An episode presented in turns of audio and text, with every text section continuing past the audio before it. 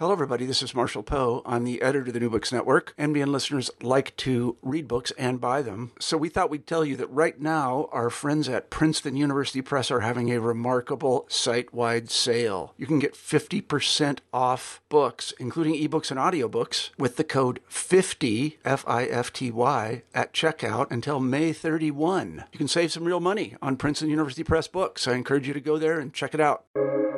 Welcome to the New Books Network. Okay, here we are live. Well, almost live. I'm near Tel Aviv. Where are you, Megan? Oh, that's wonderful. Charlotte, North Carolina. So, I mean, we're live and we're alive, but we're far apart, and yet we are close together.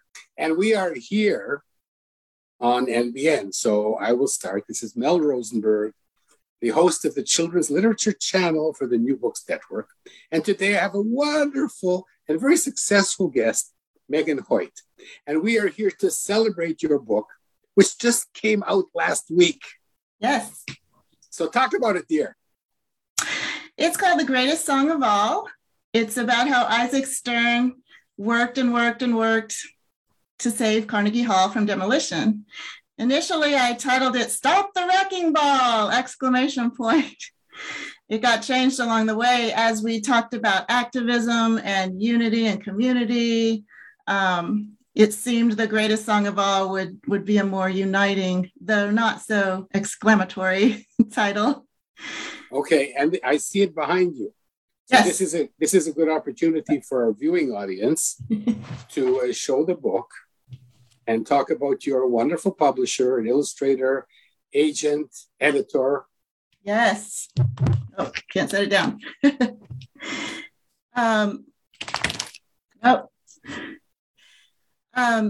Yes, this was illustrated by Katie Hickey, who I already admired before. I'm going to mess up the titles, and I don't know the authors of her other books, but you can look her up online.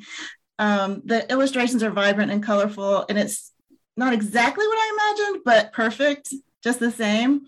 You know, you have this idea in your head, and but I can't even draw stick figures, so it's beautiful.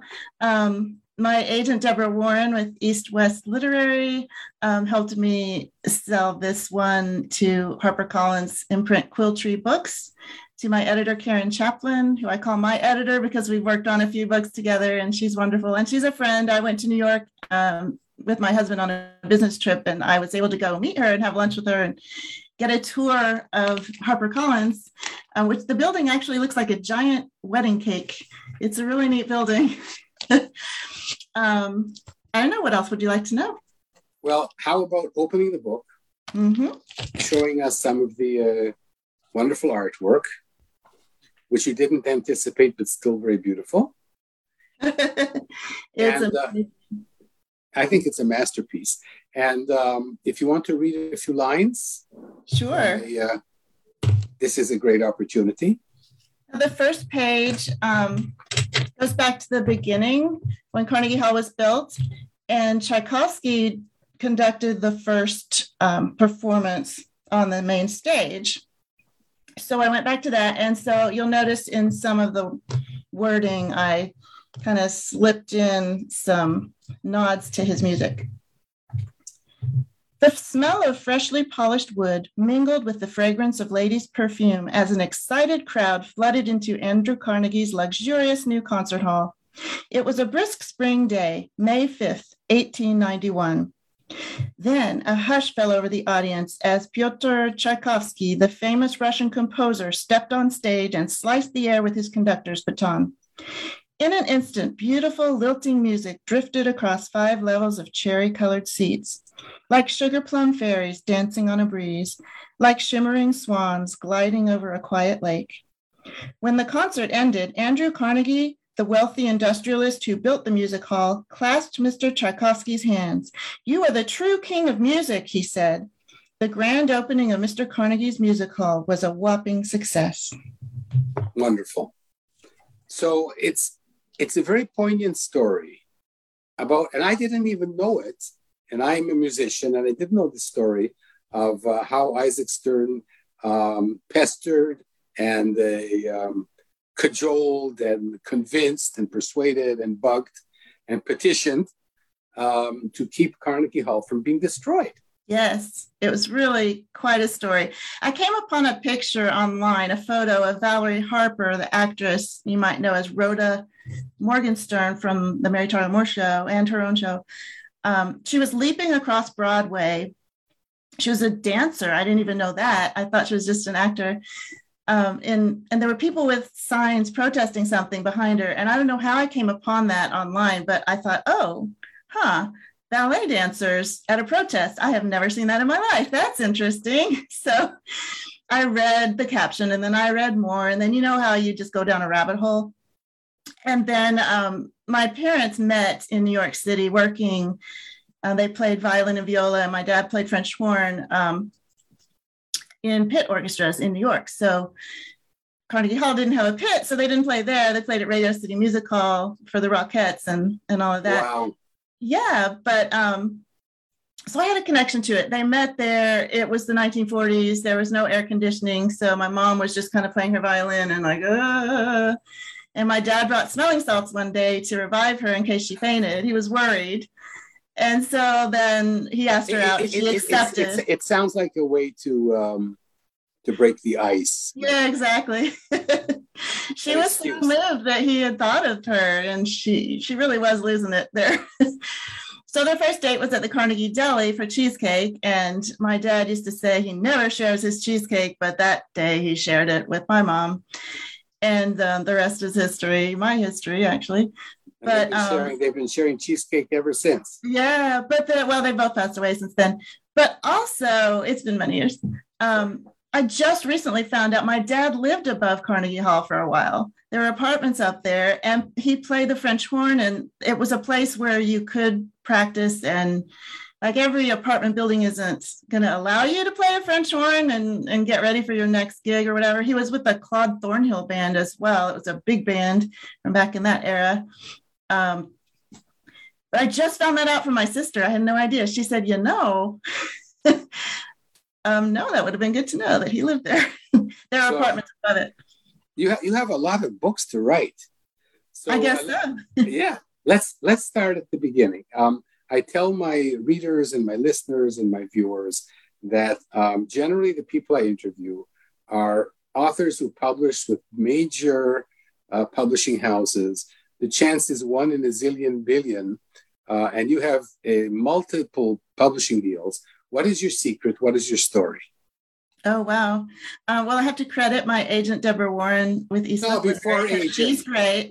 I was 5 years old. Oh, I was born in Dallas, Texas, practically backstage at the music hall. Yes, they were always rehearsing or performing. I tried to write books for 10 or 15 years and wrote terrible books for a lot of that time. So when you were 5 years old? No, when I was 5 years old. But as far as getting published, it's really hard and long and arduous, and a lot of it's luck, I think, and who you happen to meet who's looking for what you're writing at the time. Try to Megan, we're jumping ahead here. Go back to the age of five. What were you like? I know you studied ballet. At the age of five, well, my parents didn't believe in babysitters, so they took me with them to work. And I knew all the stagehands. And one of them, I'm going to forget his name, but I tried to remember. Dave Bell, I think. He won me a stuffed poodle at the State Fair because they worked at the State Fair Music Hall in Dallas at the time. Now they have the Meyerson Center, and it's beautiful and all that. But that was where they worked back then. And I loved it. It was great. I spent a lot of time with my family. When they had concerts, my brothers and sister watched me. But did you have any favorite picture books growing up? Did something happen to you when you were five? You know, I have this theory. You think it's a five-year-old thing? No, your books are for maybe a little bit older, 6, 7. But I have this theory that those of us that write for 5 or 6 or 7 have some issue that we need to resolve with our young self. Do you? Gosh, I don't think so. It felt kind of magical. My favorite book was The Fairy Doll by Rumor Godden, and I just wanted to live in a fairyland. But when I was a little older, like third grade, I moved to a private school from the public school down the road. My parents were never pleased with that school. And no offense to White Rock Elementary, but they had authors come in every year, and we always looked forward to it. You know, it was a really special moment where you'd get to meet the author of your favorite books, or sometimes books you hadn't heard of, to be honest. But yeah, I met Marguerite Henry and Zilpha Keatley Snyder. I don't know. I mean, I'm old, so it's people from a ways back. So I think that was what impressed in me, like, ooh, this is a really cool thing. And I'm meeting the actual authors, and maybe I could do that one day. So you did have that moment. So when did you start writing? Oh, gosh, that's kind of a silly thing. I started writing when we got an Apple computer, and I didn't know what to do with it. It was like one of the first ones, 1990 something. And we got it, and I was like, well, what do you do with this thing? We had dial-up, and it took forever to go anywhere on the internet. So I thought, oh, I'll write stories for my kids, and just started doing that. My daughter to this day wants me to publish this one story about triplet princesses that I wrote. I don't know, it's kind of poorly written, but you never know. I will publish it. I'm not joking, I will publish it. All right. No royalties. Ebook, share with the world, make your daughter happy. Triplet princesses. Oh, she would love that. I can make that happen. A far-fetched story from Megan Hoyt. Non-commercial. Yeah. And, okay, so you started. So did you have a profession while you were toying with the Apple computer? What did you learn?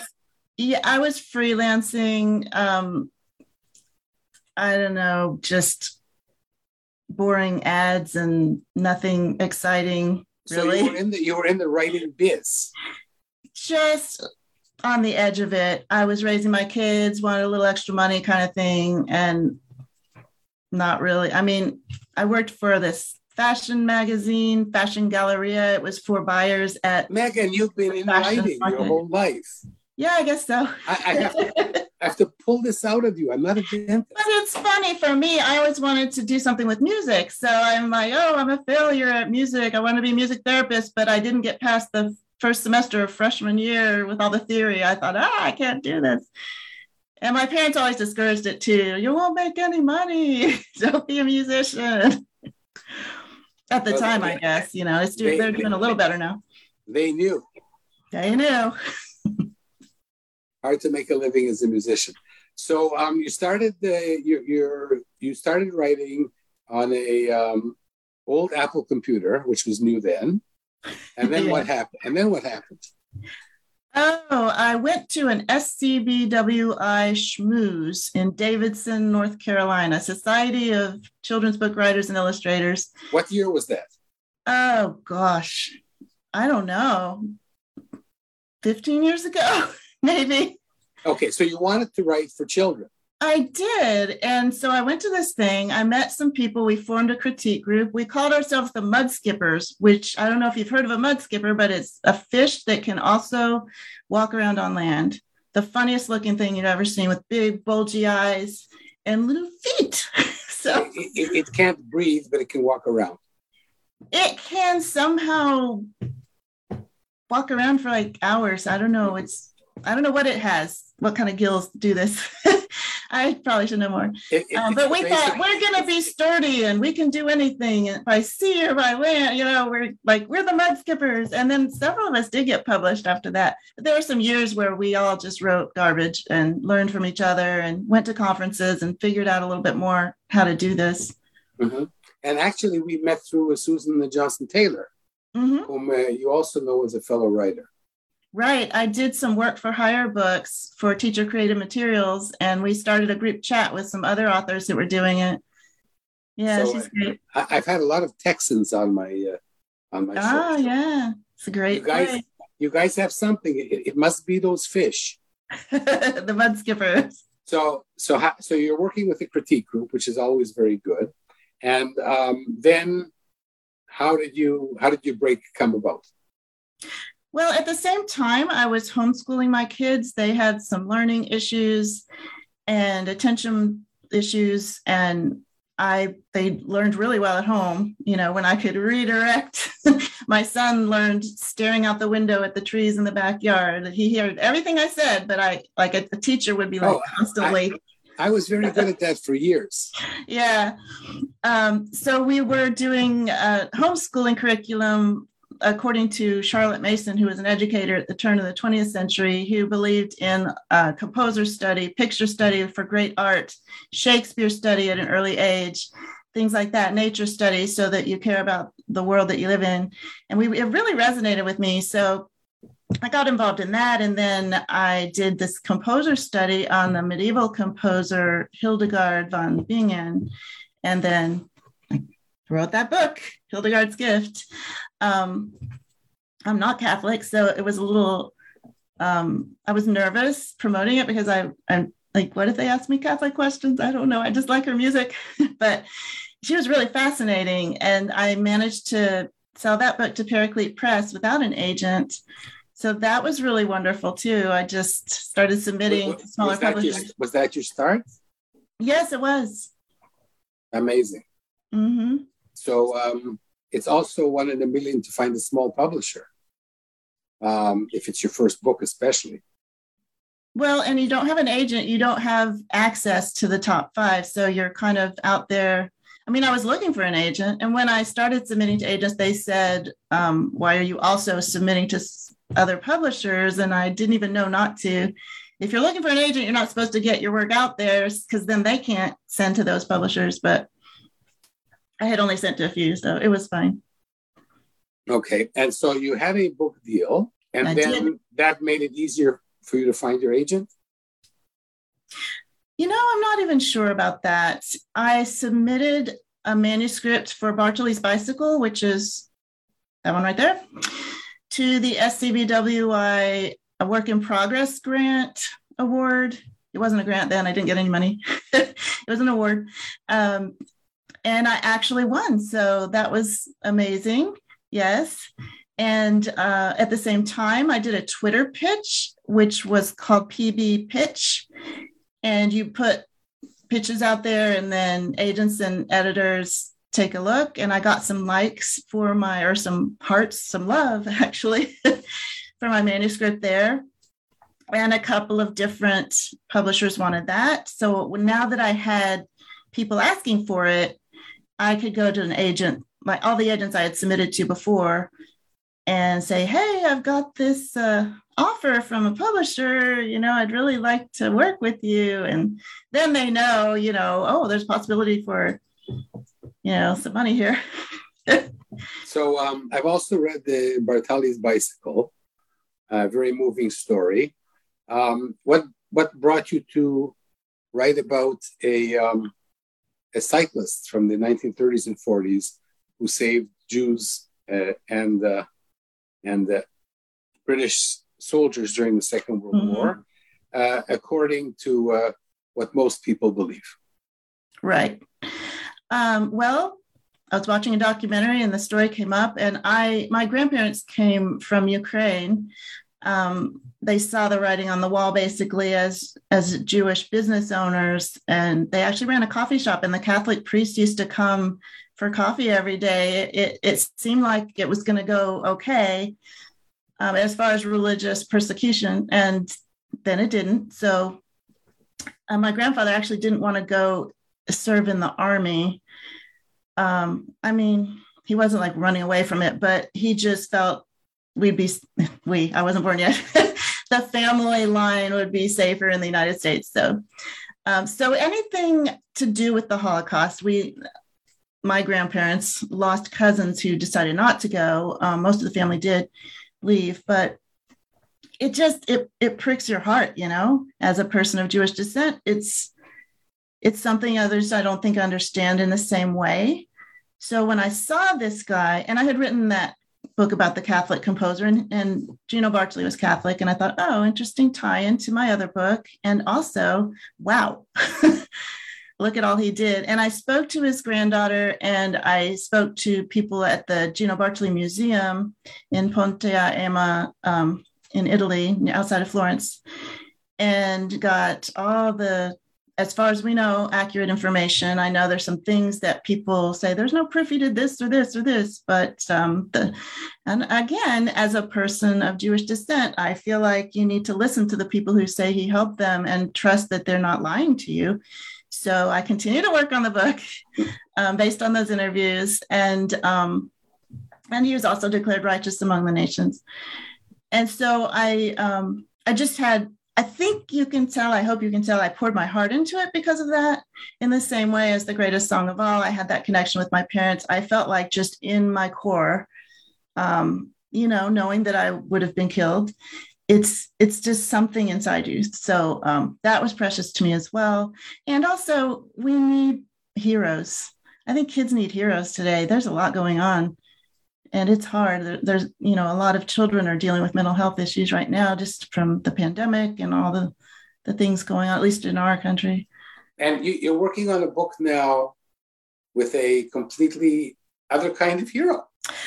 One of my future books for 2024 is a biography of Dr. Katalin Karikó, who worked on mRNA technology for vaccines for like 30 years. And everybody around her was saying, what? This is weird. This isn't going to amount to anything. You should change your focus, And then the moment came where exactly what she had been researching for 30 years was what the world needed, the whole world. So to create the mRNA vaccines.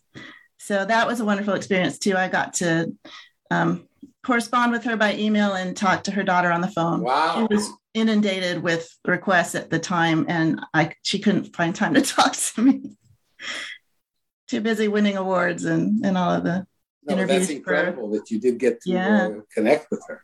Mm-hmm. And in Bartali's book, I noticed that you have a letter from his granddaughter, which is incredible.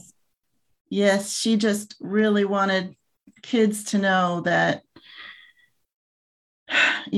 everybody's the same, where there's one race, the human race. And Megan, your books are also so well researched. Yeah, I work hard on that. I have to tell you, as a writer, I'm struggling because I know that I should be writing nonfiction. But nonfiction requires research. And I spent my whole life as a researcher. The last thing I want to do is research. So I'm going to ask you the opposite question now. You have great success as a nonfiction author. What about some fiction? What about the mugwumper who wanted to be a professor of anatomy? I don't know. Well, that's a good point. That would be fun. I have to write that down. I love writing fiction, and actually the research involved always frightens me a little bit, because at some point you're trusting either facts that were written down by someone or potentially unprovable information. And you have to trust that you've gotten to the top, to the right people. And I don't know, I just get nervous. I interviewed the archivists at Carnegie Hall, and I poured through boxes and boxes of materials for that book. But still, when the book came out, I had these little things like, oh, he's not wearing a tuxedo for his debut on the stage. That's an illustration thing I don't have control over. And she probably just didn't even think about that. But no one would ever perform at Carnegie Hall without being in a suit or something, like just little things. Sorry, Katie. I just think, so I really do want to write fiction. And I have one fiction picture book coming out with Apples and Honey Press, a celebration of Rosh Hashanah from... Well, I guess I can't talk more about it because it's not announced yet. But anyway, based around Rosh Hashanah, that's all I'm going to say. This is incredible. So your dad was Jewish and your mom was not. And still you celebrated some Jewish things? Yes, it's odd. My dad, growing up in New York City, I think very poor from just looking back at where they lived. Which was Harlem, actually, in Coney Island. But he kind of put it all behind him when they moved to Texas, and he totally ignored the fact that he was Jewish. Like he just, I mean, I don't know. He slept in on Christmas. So it wasn't like he was Christian or anything, but he really downplayed it. And it was only later in life that I was like, I'm Jewish. I feel Jewish. Like, what is this about? And I had to start reading because I didn't actually know, because my dad didn't really celebrate it with us. And the school I went to was Episcopal. And so my friends were going to church at the same building as our school. So I just want to go be where they were. So I was basically Episcopalian at that point. But, you know, later in life, I was like, wait, this wasn't really fair. I feel robbed a little bit of my heritage. So, I mean, still working through religiously, like what I am. But as far as who I am, I do feel Jewish. So it's incredible. It really is incredible. According to Jewish law, you're not officially Jewish. Oh, I know. Yeah. but for me, you are Jewish. Thank you. I'm not a rabbi, but I am Jewish, and Well, one of my best friends is Orthodox, and she says no, and that's okay. I welcome you to the fold, Megan. Thank you. So you have succeeded. You're the one in 50,000. What is your advice to authors who haven't gotten a book deal yet? Well, I can only advise based on my own experience, and that was I didn't listen to people who had the experience that should have shown me that I should listen to them. Here's something I noticed the other day. Just I was talking to someone about it. When you write books, what's in you is from your childhood. The books of your childhood are not the same as the books of today. So if you're wanting to pour out on the page what you loved as a child, it might be like 3,000 word picture books or something. And they're 500 words now, or 1,000 for nonfiction. It's just not going to sell.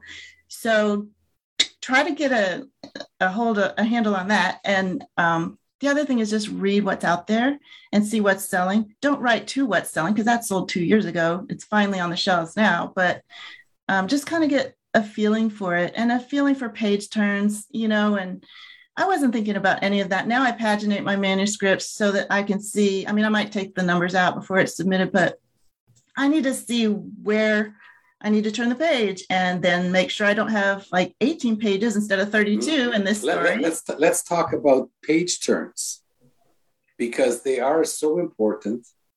I now dummy up my books. It's important. So I can see if I have pages where there's nothing there for the illustrator.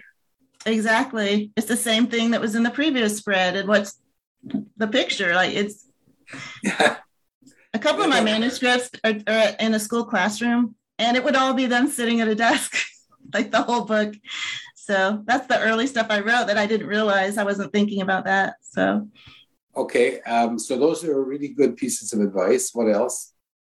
How many revisions do you do?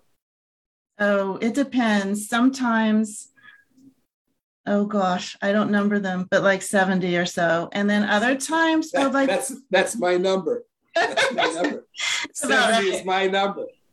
But the Dr. Carico book, Katie's Tiny Messengers, that one poured out of me. I read about her, and it was happening in real time, and we were, quarantined, and it was just so compelling. And it kind of poured out of me in a couple of hours. And I was shocked. I was like, I can't send this in this condition. I haven't spent months on it like I usually do. And this is like revision 4. But it was in the moment that it needed to happen, So, and I had already sold a couple of books to Karen Chaplin. So she knew I could get it in shape. So I sent it to Deborah and said, I just wrote this, but it's really important right now, today. Like, should we send it? And she just, without even answering me, she sent it. She copied me on the email to Karen. I was like, I was going to do a couple more rounds, which we did then in the end. Like with her, we worked on it a lot, but she knew I could get there, I guess. That's incredible. So it's very funny. Writing is kind of like being a scientist, and you alluded to that. You can't write what everyone else has. You can't really listen to everybody. And whenever you do something that may turn out to be a success, example, Dr. Seuss, Franz Kafka, so many other examples. Sometimes the author and other people say, oh, this is never going to sell. This is never going to succeed. It's very similar. Well, I think that's why people write these things that don't sell, because they think, well, I know of people who wrote very unique stories, and, you know, look at Harry Potter, and that was like, there was nothing like that out there then, you know, and Redwall, the books by Brian Jakes, he carried his manuscript into the publisher in a paper bag, and he just sort of set it down, and they never talked to animals. So Megan, so should you or not? I would say no, it's something that you can get away with later maybe, but it's a risk. And also with everybody submitting electronically, editors have hundreds of submissions every day, you know. Oh, and also here's another bit of advice. I was a judge for, or a first reader for a group of authors, and there were, I think, 92 manuscripts. And about half of them were either about food or grandparents. And by the time I got to the last few, they were really good, but I had already selected a few about grandparents. And it was like, okay, well, if an editor has, 500 submissions a month, and 400 of them are about food or grandparents, or something, like you're not gonna have much of a chance. So I would say try to find something unique, or if you're writing about a common thing, maybe your characters are porcupines instead of humans or something. I don't know, like just something to differentiate it from all the other submissions, because they're getting a lot and some of it's very similar. So the answer is similar but different. Or completely different. Yeah, but not too different. That's similar, but different. There you go. And you never know until you succeed. Right. So you have had enormous success. And it's been wonderful talking to you. I think that the book on Isaac Stern, The Greatest Song of All, everybody should buy it. Certainly everybody listening to me right now should run out and buy this beautiful book. So poignant and such a story about a landmark, and we didn't even realize that it was almost destroyed, and we didn't even realize it was this wonderful violinist Isaac Stern that saved it from being destroyed. And so, Megan, you've made history by reminding us of this remarkable event. And that's what I like to do, is find people that I don't want to be forgotten in history as time goes on. Please don't forget Isaac Stern and all he did. And I have another book coming out about Grand Central Station as far as New York landmarks go. So that one will be interesting too. Okay, but don't give away everything. People will start copying you. True. So Megan Hoyt, this has been remarkable. Thank you. And good luck with everything. And I'm just going to sign off. Mel Rosenberg, Children's Literature Channel for the New Books Network. I should write that somewhere. I'm going to forget it all the time. Megan, it's been wonderful having you on the show. It's been great talking to you. Thank you so much.